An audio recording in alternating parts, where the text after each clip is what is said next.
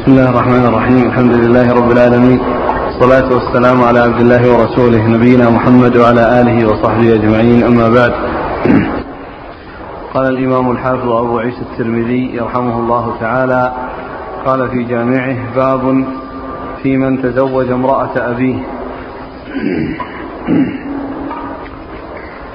قال حدثنا أبو سعيد الأشج قال حدثنا حفص بن غياث عن أشعث عن علي بن ثابت عن البراء رضي الله عنه أنه قال مر بي خالي أبو بردة بن نيار رضي الله عنه ومعه لواء فقلت أين تريد؟ قال بعثني رسول الله صلى الله عليه وآله وسلم إلى رجل تزوج امرأة أبيه أن آتيه برأسه. قال وفي الباب عن قرة المزني رضي الله عنه. قال أبو عيسى حديث البراء حديث البراء حديث حسن غريب وقد روى محمد بن إسحاق هذا الحديث عن علي بن ثابت عن عبد الله بن يزيد رضي الله عنه عن البراء رضي الله عنه وقد روي هذا الحديث عن أشعث عن عدي عن يزيد بن البراء عن أبيه رضي الله عنه وروي عن أشعث عن عدي عن يزيد بن البراء عن خاله رضي الله عنه عن النبي صلى الله عليه وآله وسلم. بسم الله الرحمن الرحيم. الحمد لله رب العالمين وصلى الله وسلم وبارك على عبده ورسوله نبينا محمد وعلى آله وأصحابه أجمعين. أما بعد فيقول الإمام أبو عيسى الترمذي رحمه الله في جامعة باب في من تزوج امرأة أبيه. باب نعم نعم. في, في من تزوج نعم. امرأة أبيه. أي يعني ما هي عقوبته؟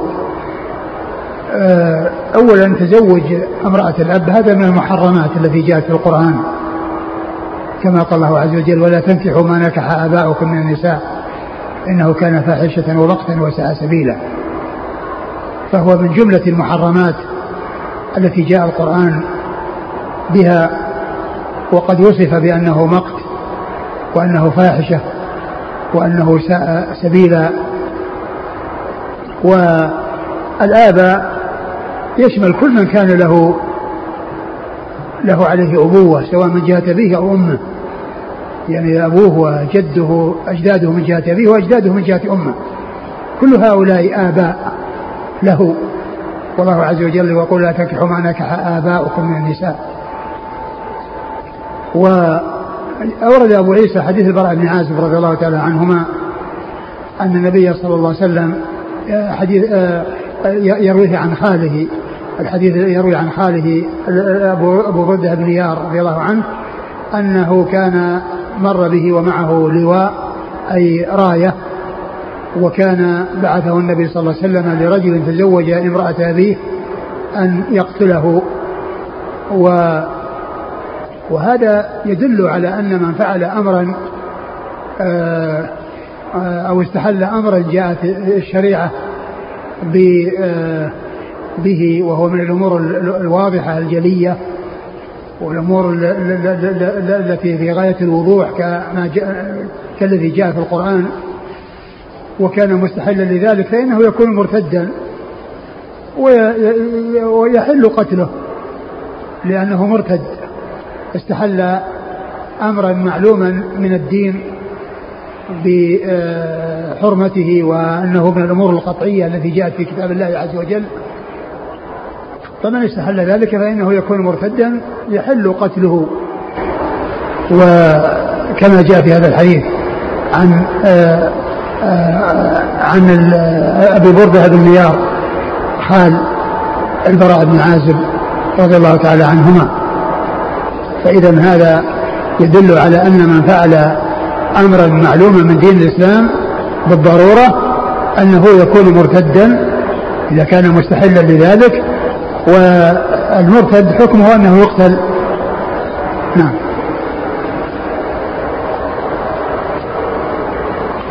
قال حدثنا أبو سعيد الأشج. أبو سعيد الأشج هو عبد الله وهو ثقة عبد الله بن سعيد وهو ثقة أخرج أصحاب ثقة أخرج أصحاب كتب الستة عن حفص بن غياث. حفص بن غياث ثقة أخرج أصحاب كتب الستة عن أشعث. عن أشعث هو بن سوار. وهو ضعيف. وهو ضعيف. أخرج له البخاري في الأدب المفرد ومسلم والترمذي والنسائي وابن ماجه. البخاري في الأدب المفرد ومسلم والترمذي والنسائي وابن ماجه. والنسائي وابن ماجه. عن عدي بن ثابت. عن عدي بن ثابت وهو ثقة أخرج أصحاب الكتب. ثقة أخرج أصحاب الكتب الستة عن البراء. عن البراء رضي الله عنه. وحديث أخرج أصحاب الكتب الستة عن خالد. وخالد أخرج حديث أصحاب الكتب الستة. قال وفي الباب عن قرة المزني. عن قرة المزني أخرج حديثه. البخاري في المفرد وأصحاب السنن. البخاري في المفرد وأصحاب السنن. وقد روى محمد بن إسحاق. محمد بن إسحاق المدني صدوق. أخرجه البخاري تعليقا ومسلم وأصحاب السنن. هذا الحديث عن عدي بن ثابت عن عبد الله بن يزيد. عبد الله بن يزيد هو صحابي أخرجه أصحاب الكتب. صحابي أخرج أصحاب الكتب الستة عن البراء. عن البراء. وقد روي هذا الحديث عن أشعث عن عدي عن يزيد بن البراء عن أبيه. وقد رو وقد روى هذا الحديث. روي هذا الحديث عن أشعث عن عدي عن يزيد بن البراء عن أبيه. يزيد البراء هو صدوق. صدوق أخرج له. أبو داود النسائي. أبو داود النسائي. وروي عن أشعث عن عدي عن يزيد بن البراء عن خاله. وروي عن عن أشعث عن عدي عن يزيد بن البراء عن خاله. عن يزيد بن البراء عن خاله. نعم. يعني يعني خال يزيد بن البراء. أو خال الأب خال. يمكن على اعتبار أن خال أبيه خال أبيه. لكن بس يعني هل هل هو يروي عن عن ذاك؟ يعني هل يكون فيه انقطاع؟ يعني كونه يعني يروي عن خال أبيه؟ هل أدركه ما أدركه؟ لكن الحديث الأول أو الطريق الطريق الأول والثاني يعني فيها الاتصال. نعم. يقول السائل ما الدليل على استحلال الرجل لفعله ذلك؟ كون النبي صلى الله عليه وسلم أرسل اليه بأن يقتل يعني يدل على أنه مستحيل لأنه لو كان جاهلا أو كان غير عالم ف لا لا لا يقتل. وهل يؤخذ من الحديث أن حد الذي تزوج امرأة أبيه أن يقطع رأسه؟ إي نعم يعني إذا كان انها إذا كان أنه يعني عالم ومستحل لذلك فإنه يكون مرتدا ويقتل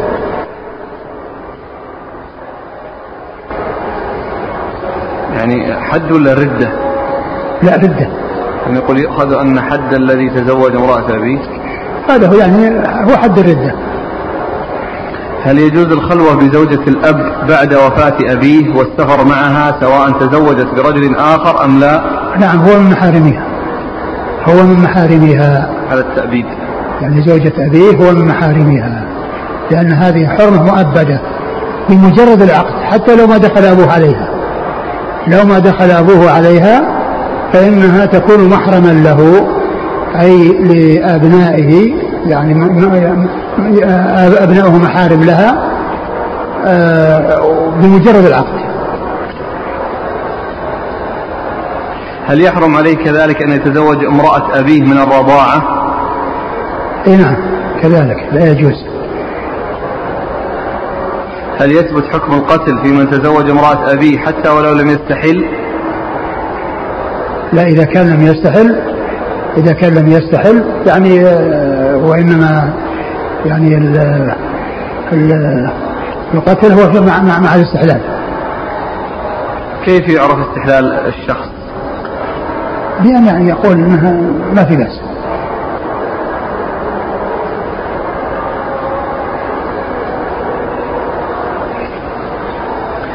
هل يصح أن نقول عن هذا الرجل أنه صحابي مع أنه استحل هذا الأمر؟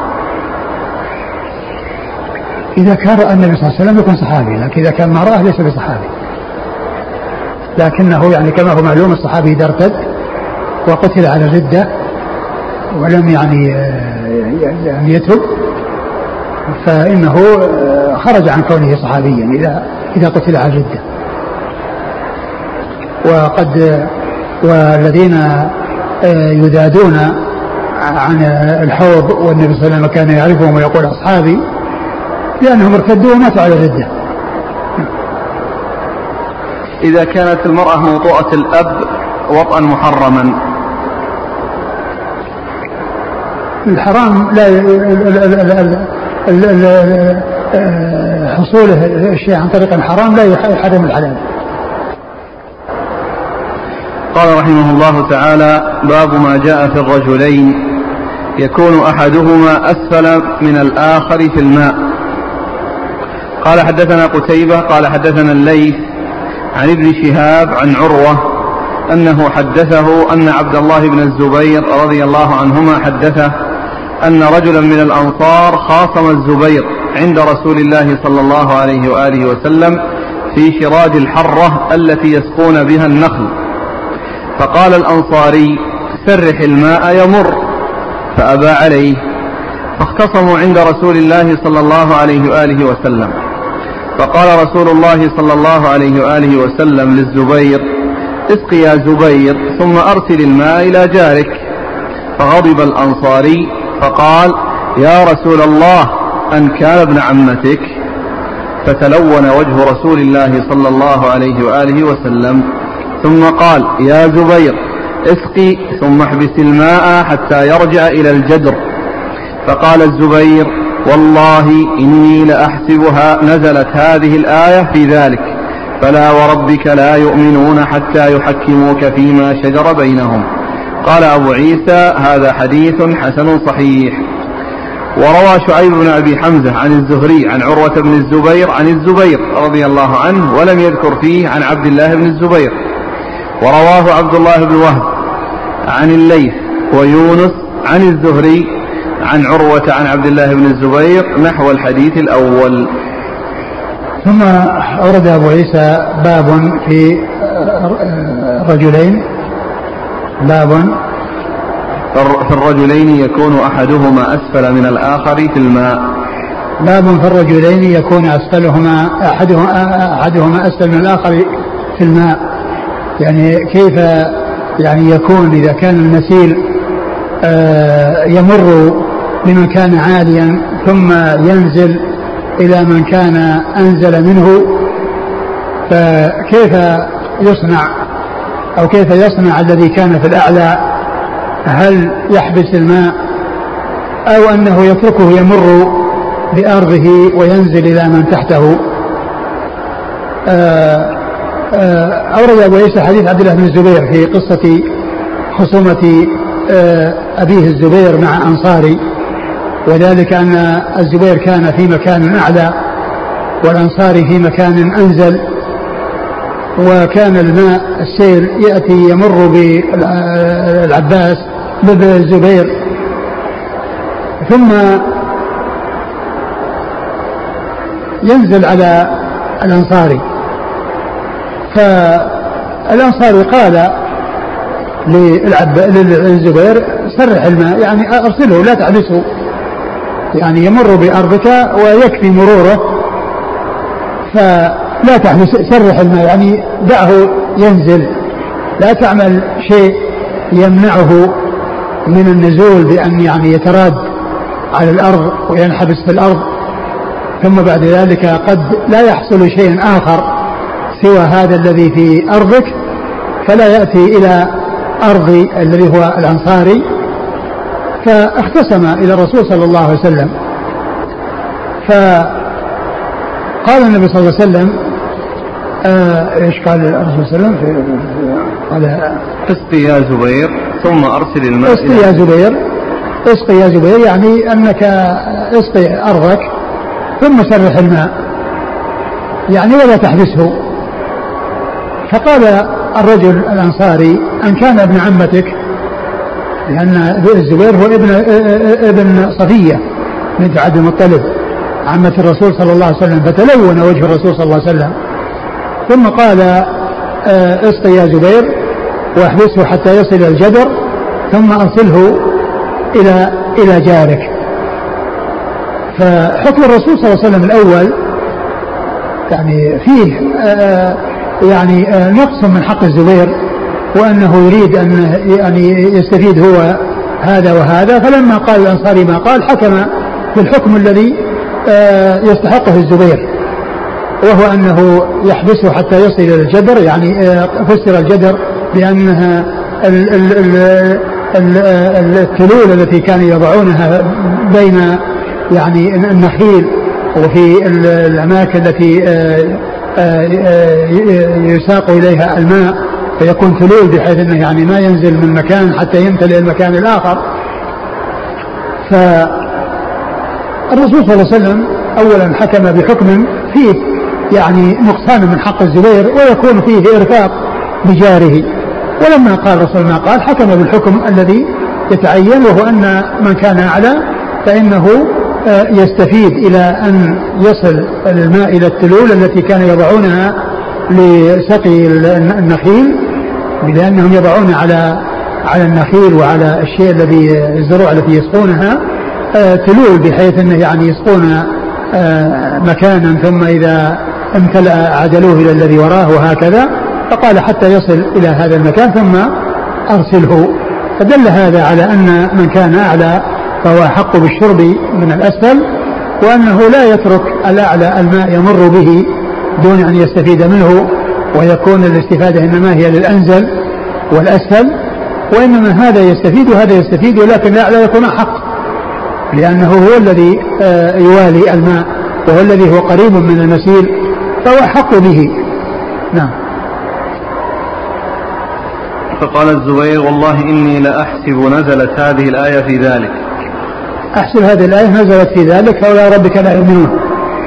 حتى يحكموك فيما شجر بينهم ثم لا يجيبون في أنفسهم حرج ما قضيت ويسلموا تسليما. نعم. قال حدثنا قتيبة. قتيبة ثقة أخرج أصحاب كتب الستة. عن الليث. الليث بن سعد المصري ثقة فقيه أخرج أصحاب كتب الستة. عن ابن شهاب. ابن شهاب محمد بن مسلم بن عبيد الله بن شهاب ثقة أخرج أصحاب كتب الستة. عن عروة. عروة بن الزبير بن العوام ثقة فقيه أخرجه أصحاب كتب الستة.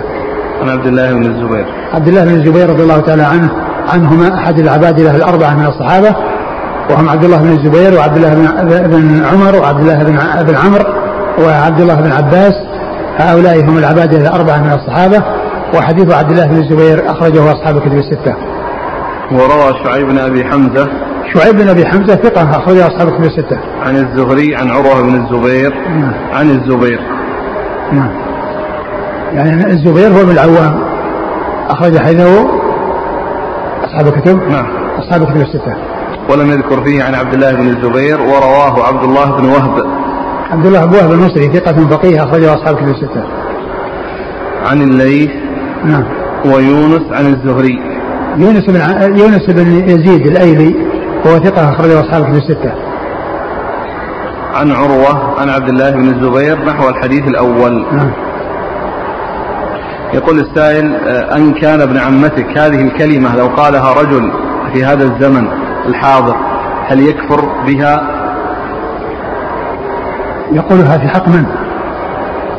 يعني مثلا يقرأ حديث من الأحاديث فيقول النبي صلى الله عليه وسلم حكم بهذا للقرابة أن كان ابن عمته أن كان قريبه من آل بيته لا إذا كان إذا كان إذا كان قال أن الرسول أنه حاف وأنه حكم يعني آه، محاباة بخلاف الحق يعني يكفي لكن ذاك الرجل يعني آه، يعني في كل ما فيه وقيل إنه قال ذلك يعني من من شدة الغضب ومن يعني شدة التأثر ويعني وقالوا إن إنه انه يعني يقول فلا ربك لا يؤمنون يعني الإيمان الكامل يعني على اعتبار إنه يعني ما كفر وما يعني ارتد بذلك.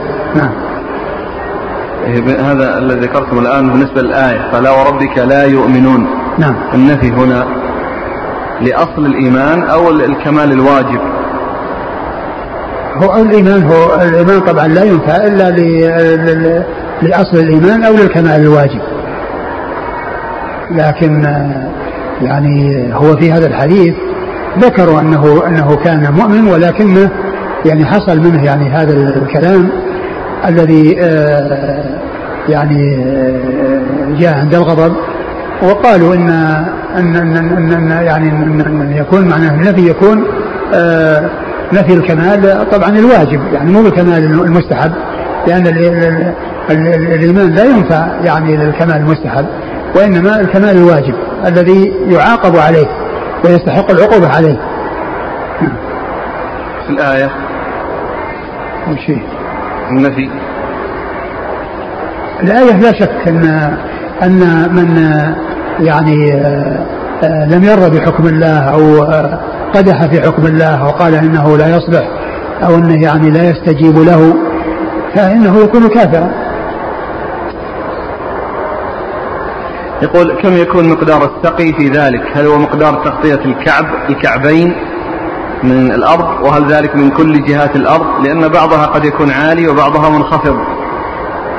هم قالوا أن أنها المقصود بها التلول التي تكون للأشراب التي يعني آآ آآ تملى أولا ثم ينتقل إلى شرب آخر ثم إلى آخر. معناها الأماكن التي كانت تشرب يعني تشرب ولكن لا يحصل زيادة يعني بحيث يرتفع عن التلول هذه. بل آآ مقدار يعني هذا الذي كان يشربون يسقونه في العادة يسقونه في العادة من البئر ومن ال من الآبار أو من العيون التي يعني يسحب من بعيد. وأما ما زاد على ذلك وارتفع عن هذه التلول هو هو الذي لا لا يجوز أن يزيد عليه صاحب أما قضية يعني في الكعب وكذا لا لا لا أدري. وإنما ذكروا التلول والحدود التي تكون تحبس الماء وتميز الشرب من شرب نعم. الشارح ذكر أنه جاء في رواية البخاري أن الرجل كان بدريا. نعم. هذا يعني إذا كان انه بدري ف يعني يدل على أنه يعني أنه حصل يعني يعني به نقص. فإن كان ثبت فإن ذلك لا يؤثر. فإن ذلك لا يؤثر. الآية ثم لا يجد في أنفسهم حرجا مما قضيت. يقول السائل أحدنا قد يأتي بالأمر الشرعي ويفعله وهو مستثقل له. على كل قضية يعني كونه يعني الواجب هو الانصياع وإنما الكلام يعني في الكفر وعدمه وإلا كون الإنسان يجد في نفسه حرج لا شك أنه يأثم. لكن هل يكون كافرا أو لا يكون كافرا هذا هو الإشكال في هذا. قال رحمه الله تعالى باب ما جاء في من يعتق مماليكه عند موته وليس له مال غيرهم. قال حدثنا قتيبة قال حدثنا حماد بن زيد عن أيوب عن أبي قلابة عن أبي المهلب عن عمران بن حصين رضي الله عنهما أن رجلا من الأنصار أعتق ستة أعبد له عند موته ولم يكن له مال غيرهم. فبلغ ذلك النبي صلى الله عليه وآله وسلم فقال له قولا شديدا. ثم دعاهم فجزأهم ثم أقرع بينهم فأعتق اثنين وأرق أربعة. وقد, نعم. وقد روي من غير وجه عن عمران بن حصين قال وفي الباب عن أبي هريرة رضي الله عنه قال أبو عيسى حديث عمران بن حصين حديث حسن صحيح.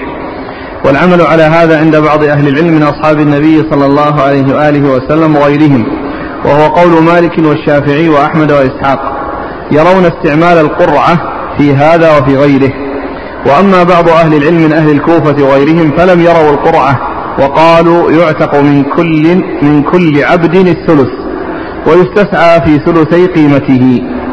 وأبو المهلب اسمه عبد الرحمن بن عمرو الجرمي وهو غير أبي قلابة ويقال معاوية بن عمرو. وأبو قلابة الجرمي اسمه عبد الله بن زيد. ثم ورد أبو عيسى باب الرجل يعتق يعتق مماليكه عند موته. باب في الرجل يعتق مماليكه عند موته. وليس له مال غيرهم. وليس له مال غيرهم.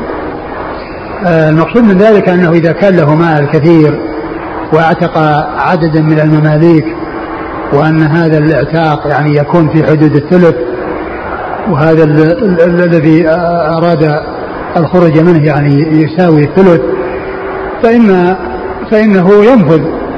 الشيء الذي آه، الشيء الذي آه، حصل منه هو العتق لأن له مال كثير. أما إذا كان ليس له مال كثير وإنما هذا هو ماله فإنه لا يعتق من ذلك إلا في حدود الثلث. الذي لأن النبي صلى الله عليه وسلم لما بلغه ذلك قال له قولا شديدا يعني وأنكر عليه إنكارا شديدا وبعد ذلك جزأهم إلى ثلاث أقسام.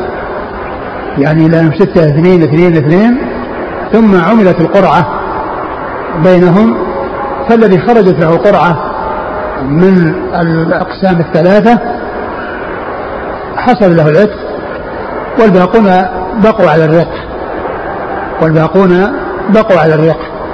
وهذا يدل على أن الإنسان إذا حصل منه في مرض موته يعني مثل هذا التصرف وليس له مال يكون هذا الذي آه، حدده أو الذي آه، أنجزه في حدود الثلث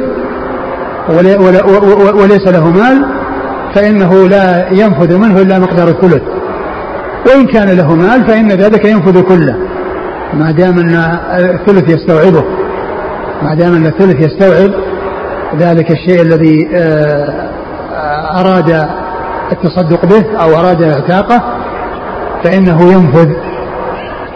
والحديث يدل على القرعة وعلى استعمالها وعلى ثبوتها وقد جاء في ذلك أحاديث كثيرة عن رسول الله صلى الله عليه وسلم أحاديث متعددة تدل على ثبوت القرعة فهي حق ثابت ويميز بها يعني آه، من يستحق أن آه، يفوز يعني بهذا الشيء الذي لا يمكن أن يتحقق للجميع يكون ذلك بالقرعة.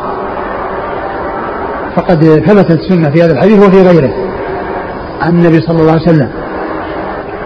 فالحديث يدل على أن آه وبعض أهل العلم قال إنه لا يقرع ولم يقولوا بالقرعة وقالوا إن الحكم في مثل هذه الصورة أن كل واحد يعتق منه مقدار الثلث ويبقى الثلثان يستسعى كل عبد يستسعى كل عبد بما بقي بحيث انه يبحث حتى يحصل شيء يكون به عتقه.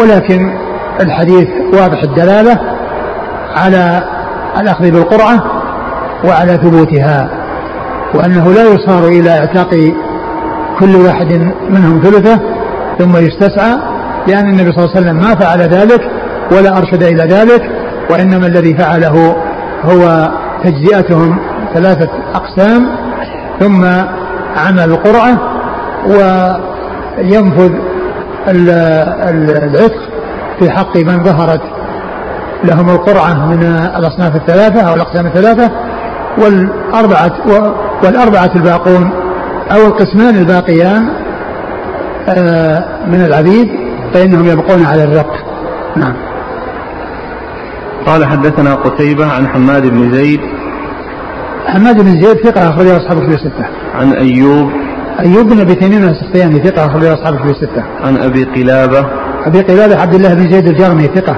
أخرجه أصحاب الكتب الستة. عن أبي المهلب المهلب عبد الرحمن بن عمرو الجرمي وهو ثقة أخرجه البخاري في المفرد ومسلم وأصحاب السنن. ثقة أخرجه البخاري في المفرد ومسلم وأصحاب السنن. عن عمران بن حصين. عن عمران بن حصين أبو نجيد رضي الله عنه أخرج حديثه أصحاب الكتب الستة. قال وفي الباب عن أبي هريرة أبو هريرة عبد الرحمن, عبد الرحمن بن صخر الدوسي أكثر الصحابة حديثا رضي الله عنه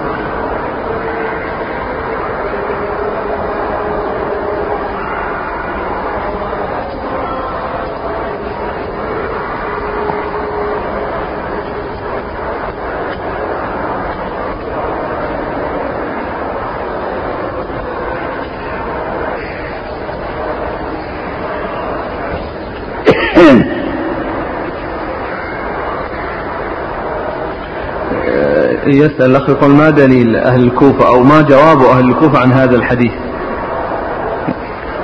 لا أدري. قال رحمه الله تعالى باب ما جاء في من ملك ذا رحم محرم. قال حدثنا عبد الله بن معاوية الجمحي البصري. قال حدثنا حماد بن سلمة عن قتادة عن الحسن عن سمرة رضي الله عنه أن رسول الله صلى الله عليه وآله وسلم قال من ملك ذا رحم محرم فهو حر. قال أبو عيسى هذا حديث لا نعرفه مسندا إلا من حديث حماد بن سلمة.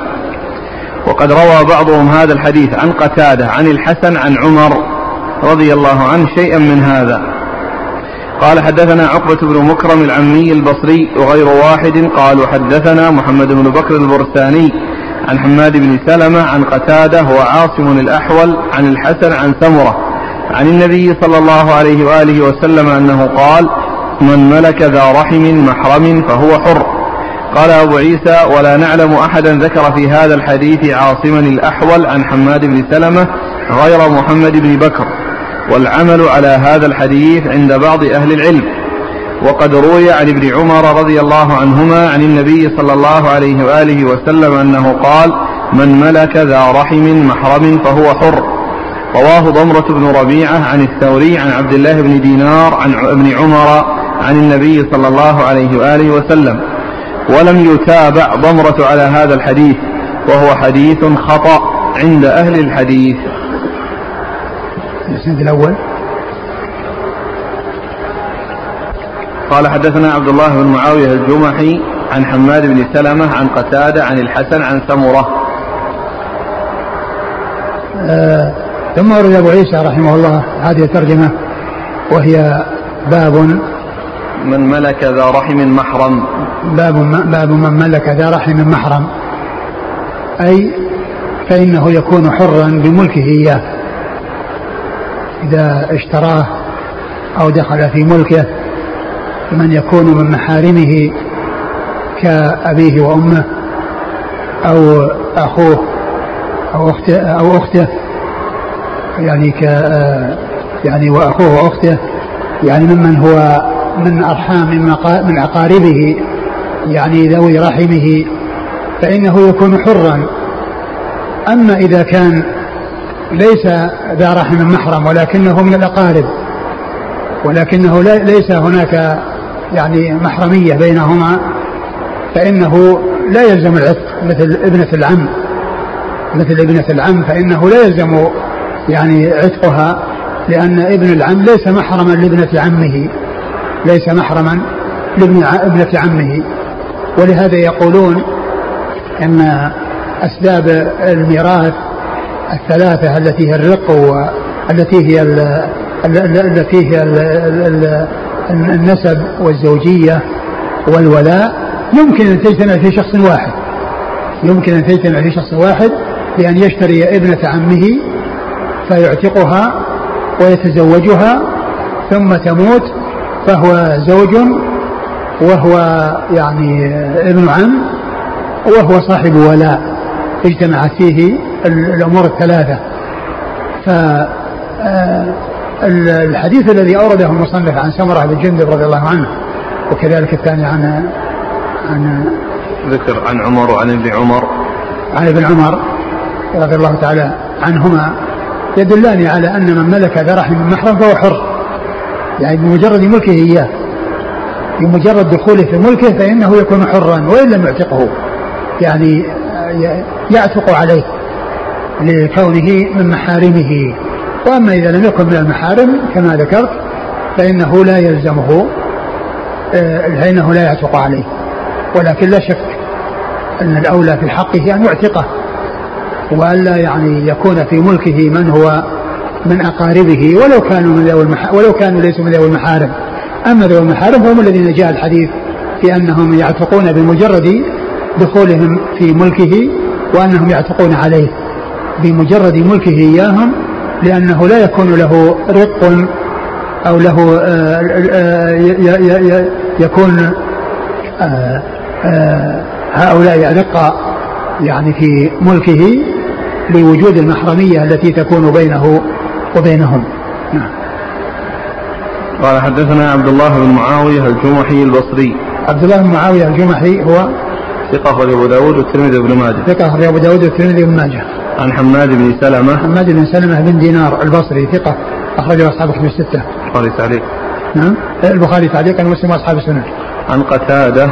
عن قتادة من دعامة السدوسي البصري ثقة أخرجه أصحاب الكتب الستة. عن الحسن. الحسن بن أبي الحسن البصري ثقة أخرجه أصحاب الكتب الستة. عن سمرة عن سمرة أخرجه أصحاب الكتب الستة. وقد روى بعضهم هذا الحديث عن قتادة عن الحسن عن عمر. آه، عن قتادة عن الحسن عن عمر وعمر هو بن الخطاب رضي الله عنه أمير المؤمنين ورابع الخلفاء وثاني الخلفاء الراشدين الهادي المهديين صاحب المناقب الجمة والفضائل الكبيرة وحديثه عند أصحاب الكتب الستة. قال حدثنا عقبة بن مكرم العمي البصري. عقبة بن مكرم هو ثقة أخرجه مسلم وأبو داود والترمذي وابن ماجه. ثقة أخرجه مسلم وأبو داود والترمذي وابن ماجه. عن محمد بن بكر البرساني. وهو صدوق قد يخطئ أخرجه أصحاب الكتب. صدوق قد يخطئ أخرجه أصحاب الكتب الستة. نعم. حماد بن سلمة عن قتادة وعاصم الأحول. عاصم بن سليمان الأحول ثقة أخرجه أصحاب الكتب الستة. عن الحسن عن سمرة. نعم. قال لا نعلم أحدا ذكر في هذا الحديث عاصم الأحول عن حماد بن سلمة غير, حم... غير محمد بن بكر. والعمل على هذا الحديث عند بعض العلم. وقد روي عن ابن عمر رواه ضمرة بن ربيعة. ضمرة بن ربيعة هو صدوق يهم قليلا. صدوق يهم قليلا أخرج له المفرد وأصحاب السنن. البخاري في المفرد وأصحاب السنن. عن الثوري. عن الثوري هو سفيان بن سعيد المسروق الثوري. ثقة فقيه أخرجه أصحابه في الستة. عن عبد الله بن دينار. عن عبد الله بن دينار ثقة أخرجه أصحابه في الستة.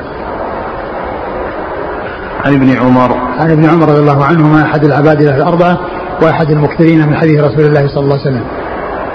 ولم يتابع ضمرة على هذا الحديث وهو حديث خطأ عند أهل الحديث.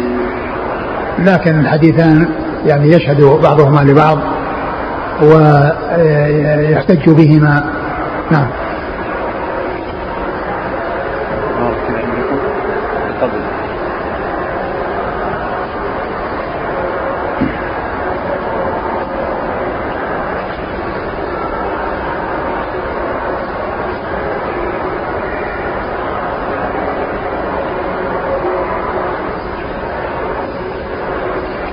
عبارة أبو عيسى الترمذي يقول ولا نعلم أحدا ذكر في هذا الحديث عاصما الأحول عن حماد بن سلمة. لا هي مقصود يعني يعني ما لا نرى أحد ذكر عن حماد بن سلمة عاصما الأحول يعني في تقديم وتأخير. يعني لا نرى أحد من الحديث ذكر عاصما الأحول عن حماد بن سلمة.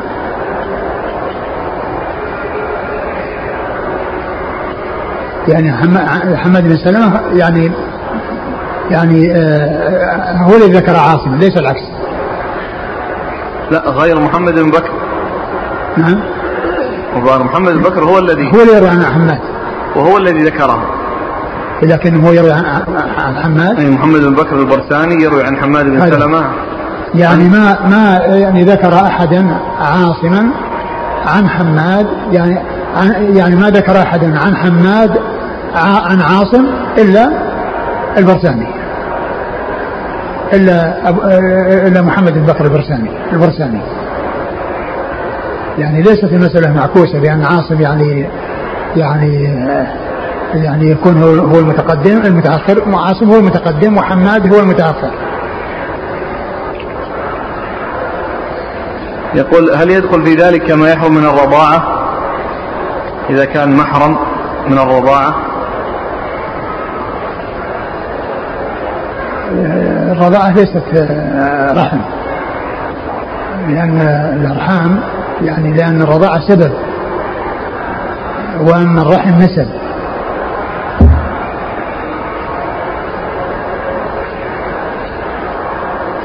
وبنت العم بنت العم يعني من الرحم أو ابناء العمومة من الأرحام. وأما الرضاعة فهي من الأسباب. فما يدخل تحت قوله لا رحم لا رحم محرم. هو محرم لكن ليس ذا رحم.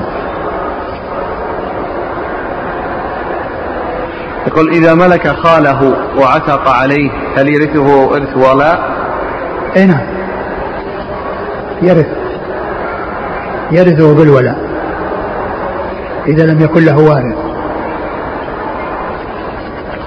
يقول آه إذا ملك الشخص ذا رحم محرم فصار حرا بمجرد ملكه له. فما الجواب عن الحديث الذي سأل رسول الله صلى الله عليه وسلم عن جزاء والديه؟ فقال لا إلا أن يجدهما عبدين فيعتقهما. يعني معناه أن يشتريهم. يعني يخلصهم من العبودية بأن يشتريهم. ويعتقان بمجرد ملكه لهم.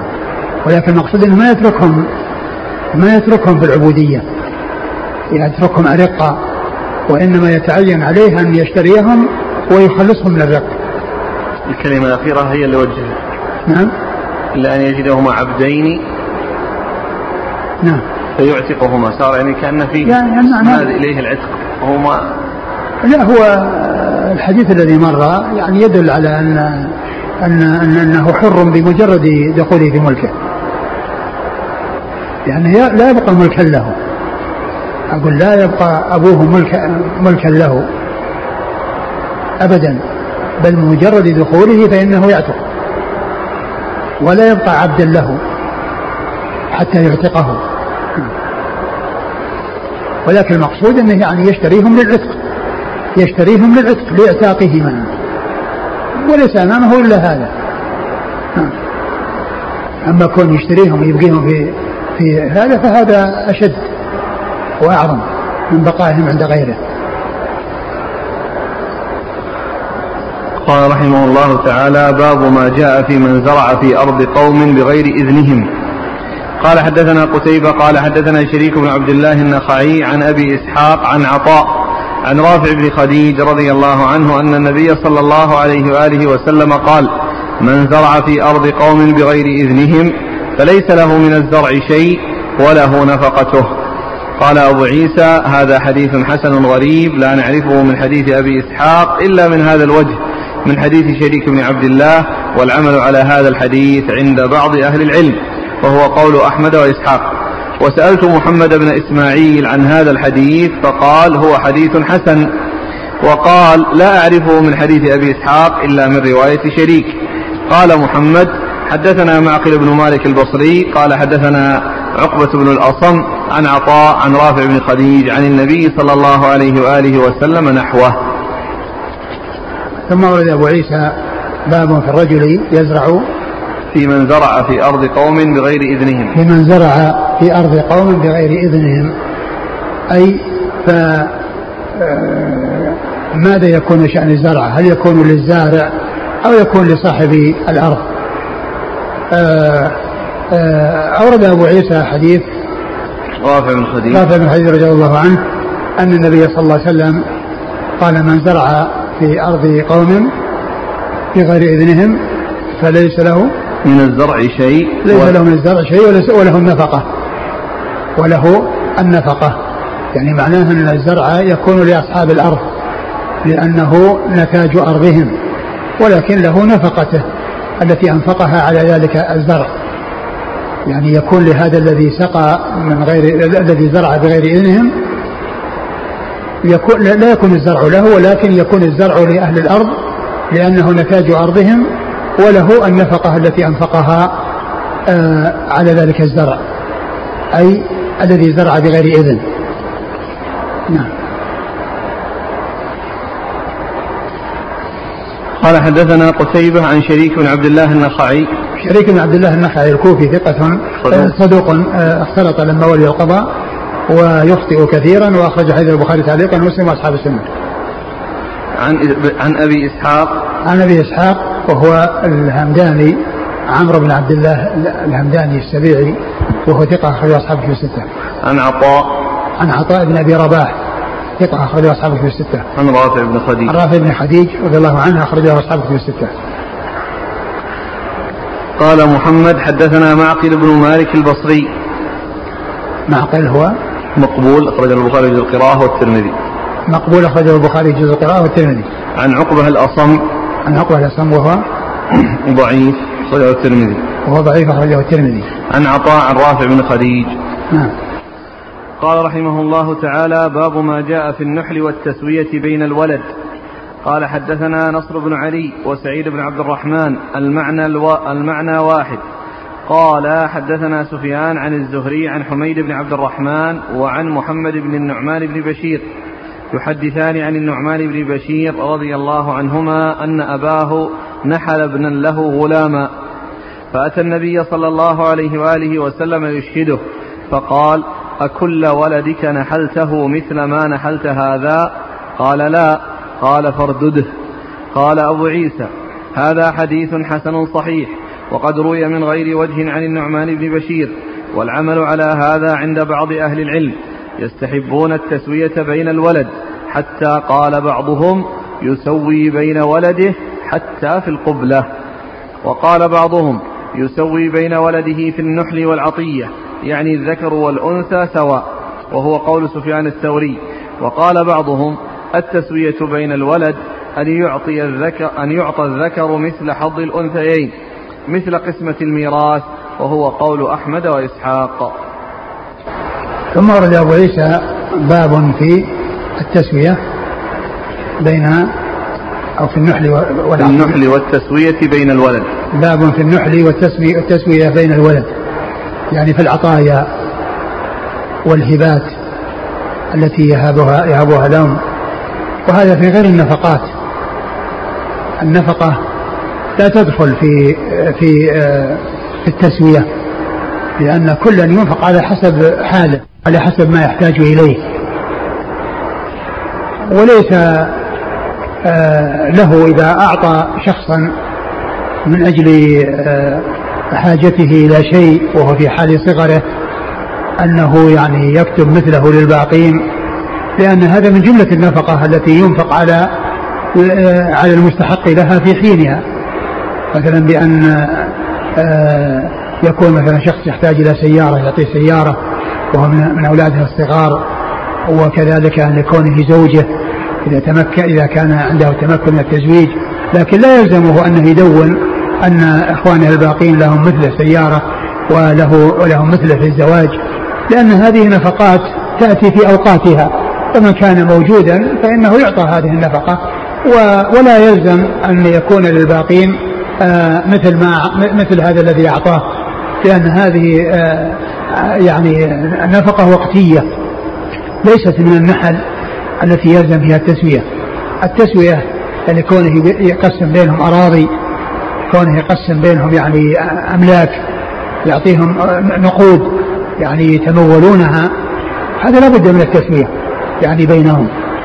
وقد ذهب بعض أهل العلم إلى أن التسوية بين الذكور والإناث تكون بإعطائهم مثل الميراث. كما يعطون في الميراث فإنهم يعطون في العطية. لأن بعض الناس قد يقسم أمواله في حياته ويريد أن يسوي بين الرجال والنساء أو بين الذكور والإناث. لأنه لو بقي المال فإن النساء لا يكون لهن إلا النصف نصف ما يعطى الرجل. فيريد الإنسان أن يبادر وأن يقسم ماله بهذه الطريقة. ف آه، آه، تكون التسوية في العطايا مثل التسوية مثل قسمة الميراث. مثل قسمة الميراث. يعطى للذكر من حظ الأنثيين. وبعض أهل العلم قال إنه يسوى بينهم في العطية بين الذكر والأنثى ولا يميز الذكر على الأنثى.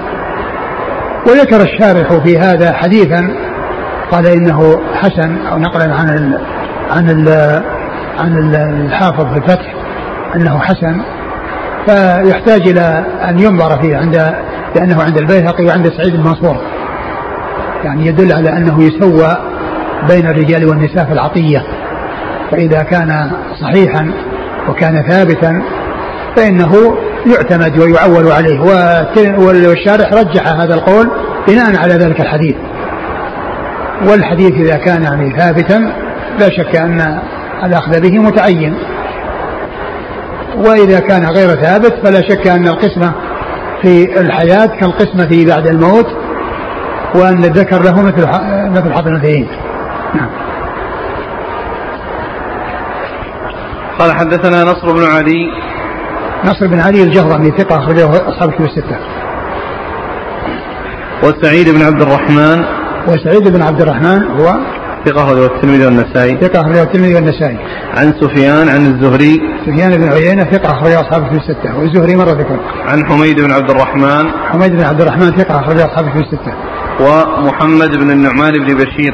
ومحمد بن النعمان بشير هو ثقة أخرج أصحاب الكتب إلا أبا داود. ثقة أخرج أصحاب الكتب الستة إلا أبا داود. عن النعمان بن بشير. عن النعمان بن بشير رضي الله تعالى عنهما وحديثه أخرجه أصحاب الكتب الستة. قال أن ابنا. عن النعمان بن بشير أن أباه نحل ابنا له غلاما. هو المنحول هو الذي نحل كما جاء في الروايات المتعددة وأن أمه أرادت أن تستوثق من هذه العطية. فقالت أشهد رسول الله صلى الله عليه وسلم على ذلك فذهب فقال النبي صلى الله عليه وسلم له أكل ولدك نحلته مثل هذا قال لا قال لا تشهدني على جور اتقوا الله واعدلوا بين أولادكم. جاء في حديث روايات كثيرة فهنا أبهم نفسه قال أن ابنا له وهو نفسه الابن الذي نحل هو نفسه الابن الذي نحل الذي هو النعمان بن بشير وليس غيره. نعم. قال رحمه الله تعالى باب ما جاء في الشفعة. شوف الحديث ذاك الذي ذكره الشارع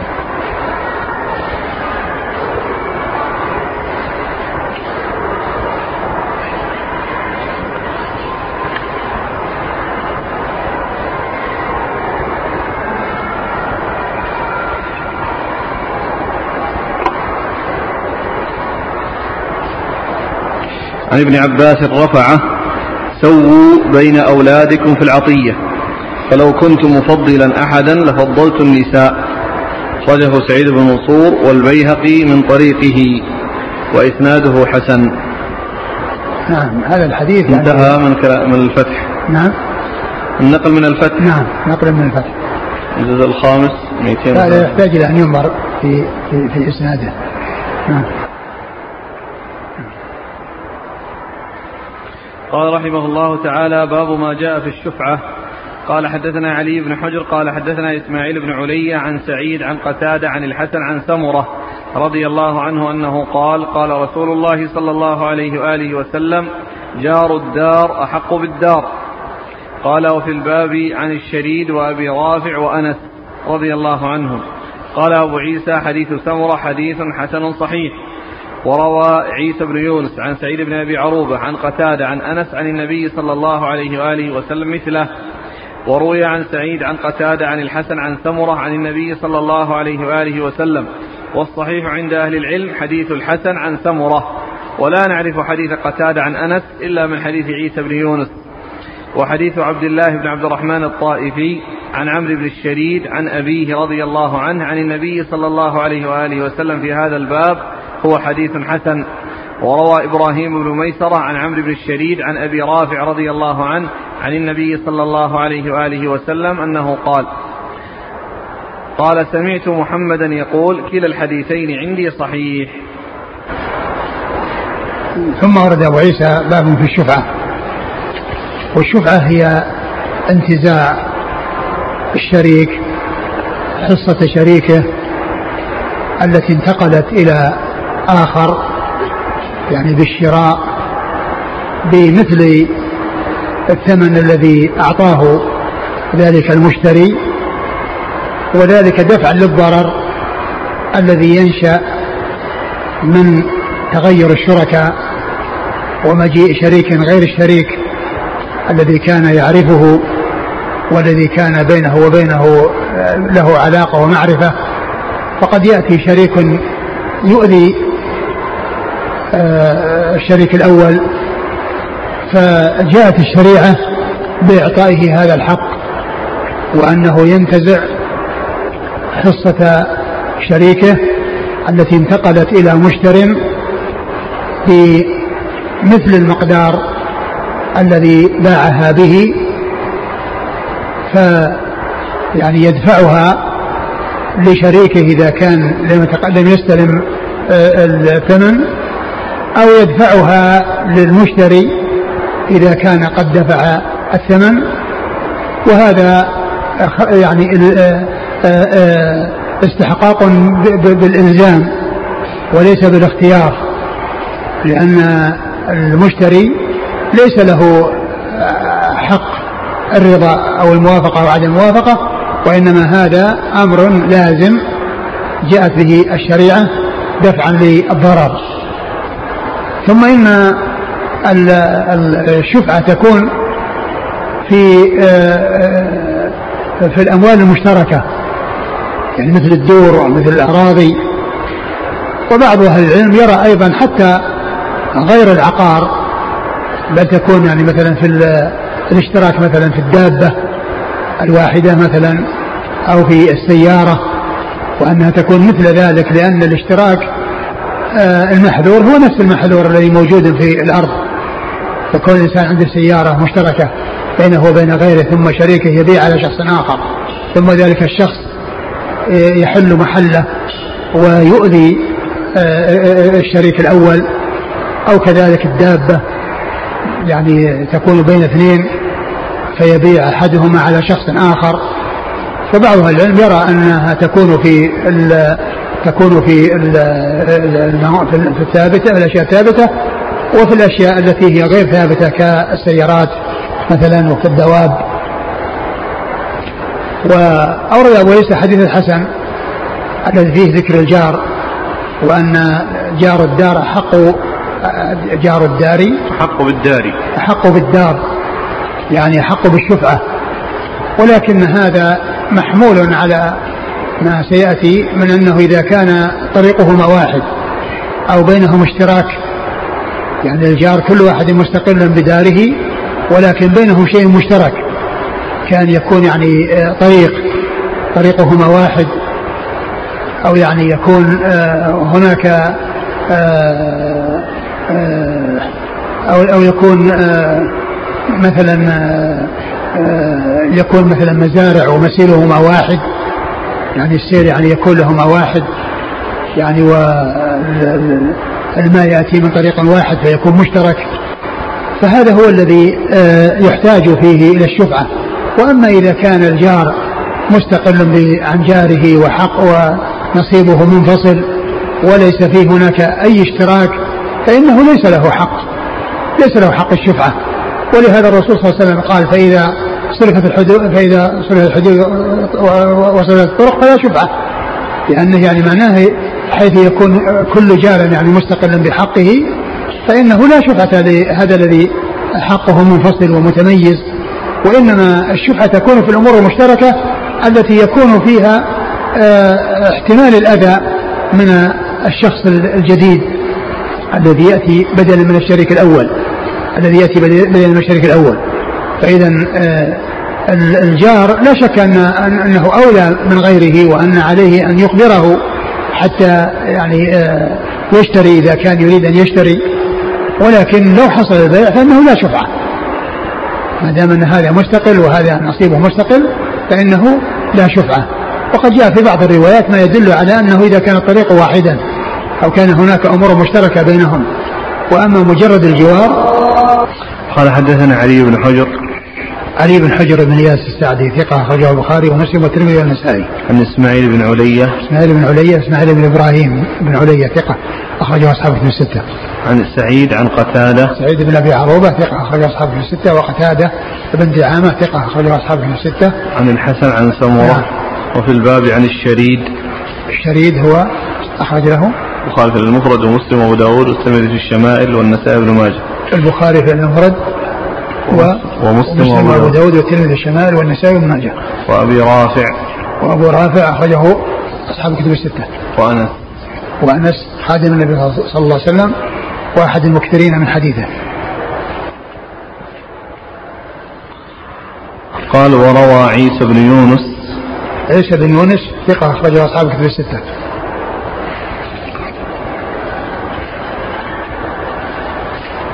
وحديث عبد الله بن عبد الرحمن الطائفي.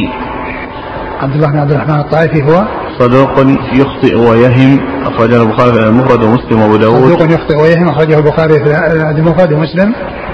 وأبو, وأبو داود والترمذي في الشمال والنسائي بن ماجه. وأبو داود والترمذي في الشمال والنسائي بن ماجه. عن عمرو بن الشريد. عن عمرو بن الشريد. أخرجه البخاري ومسلم وأبو ثقة. أخرجه البخاري. ومسلم وأبو داود والترمذي في الشمال والنسائي بن ماجه. يعني مثل الذي قبله. نعم. ذاك البخاري في المفرد وهذا البخاري في الصحيح. آه. البخاري في الصحيح؟ نعم. نعم عن أبيه. قال وروى إبراهيم بن ميسرة. إبراهيم ميسرة هو؟ ثقة أخرج أصحاب الكتب. ثقة أخرج أصحاب الكتب الستة. عن عمرو بن الشريد عن أبي رافع. نعم. قال باب ما جاء في الشفعة للغائب. نعم. قال حدثنا قتيبة قال حدثنا خالد بن عبد الله الواسطي عن عبد الملك بن أبي سليمان عن عطاء عن جابر رضي الله عنه أنه قال قال رسول الله صلى الله عليه وآله وسلم الجار أحق بشفعته ينتظر به وإن كان غائبا إذا كان طريقهما واحدا. قال أبو عيسى هذا حديث غريب ولا نعلم أحدا روى هذا الحديث غير عبد الملك بن أبي سليمان عن عطاء عن جابر. وقد تكلم شعبة في عبد الملك بن أبي سليمان من أجل هذا الحديث. وعبد الملك هو ثقة مأمون عند أهل الحديث. لا نعلم أحدا تكلم فيه غير شعبة من أجل هذا الحديث. وقد روى وكيع عن شعبة عن عبد الملك بن أبي سليمان هذا الحديث. وروي عن ابن المبارك عن سفيان الثوري أنه قال عبد الملك بن أبي سليمان ميزان يعني في العلم. والعمل على هذا الحديث عند أهل العلم أن الرجل أحق بشفعته وإن كان غائبا فإذا قدم فله الشفعة وإن تطاول ذلك. آه ثم قال باب الشفعة للغائب. وأورد فيه حديث آه جابر. جابر رضي الله عنه. قال الجار أحق بشفعته ينتظر به وإن كان غائبا. الجار أحق بشفعته ينتظر به وإن كان غائبا. إذا, إذا كان, كان طريقهما واحد وهذا يبين يعني أن أن الجار الشفعة فيما إذا كان هناك شيء مشترك. أما إذا كان الجار مستقل هذه أرض مستقلة وهذا أرض مستقلة وهذا بيت مستقل وهذا بيت مستقل فهو أولى من غيره بأن يعرض عليه آه، جاره وهذا من المعاملة الطيبة للجيران بأن لا يخفي البيع على جاره بل يعلمه. وأما كونه ينتزع الحصة من المشتري فلا يكون ذلك إلا إذا كان هناك شيء مشترك بين الجارين. كان يكون الطريق واحدا أو المسير واحدا. فعند ذلك يكون الجار آه، له حق الشفعة من أجل هذا الاشتراك الذي بينهما. نعم. قال حدثنا قتيبة عن خالد بن عبد الله الواسطي. خالد بن عبد الله الواسطي الطحان ثقة أخرجه أصحاب كتب الستة. عن عبد الملك بن أبي سليمان وهو ثقة أخرج له صدوق له أوهام صدوق له أوهام أخرج له البخاري تعليقا ومسلم وأصحاب السنة البخاري تعليقا ومسلم وأصحاب السنة. عن عطاء عن جابر نعم مر ذكرهما. وقد روى وكيع عن شعبة وكيع بن الجراح الرؤاسي الكوفي ثقة أخرجه أصحاب الكتب الستة. وروي عن ابن المبارك عبد الله المبارك المروزي ثقة أخرجه أصحاب الكتب الستة. عن سفيان الثوري نعم.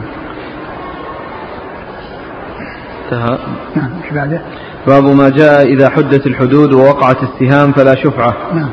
قال حدثنا عبد بن حميد قال أخبرنا عبد الرزاق قال أخبرنا معمر عن الزهري عن أبي سلمة بن عبد الرحمن عن جابر بن عبد الله رضي الله عنهما أنه قال قال رسول الله صلى الله عليه وآله وسلم إذا وقعت الحدود وصرفت الطرق فلا شفعة.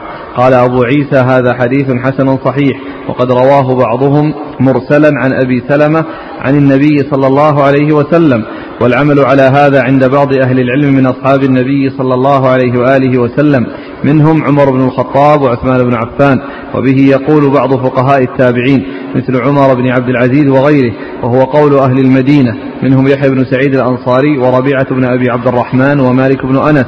وبه يقول الشافعي وأحمد وإسحاق لا يرون الشفعة إلا للخليط ولا يرون للجار شفعة إذا لم يكن خليطا. وقال بعض أهل العلم من أصحاب النبي صلى الله عليه وآله وسلم وغيرهم الشفعة للجار. واحتجوا بالحديث المرفوع عن النبي صلى الله عليه وسلم أنه قال جار الدار يحق بالدار. وقال الجار أحق بثقبه وهو قول الثوري وابن المبارك وأهل الكوفة. و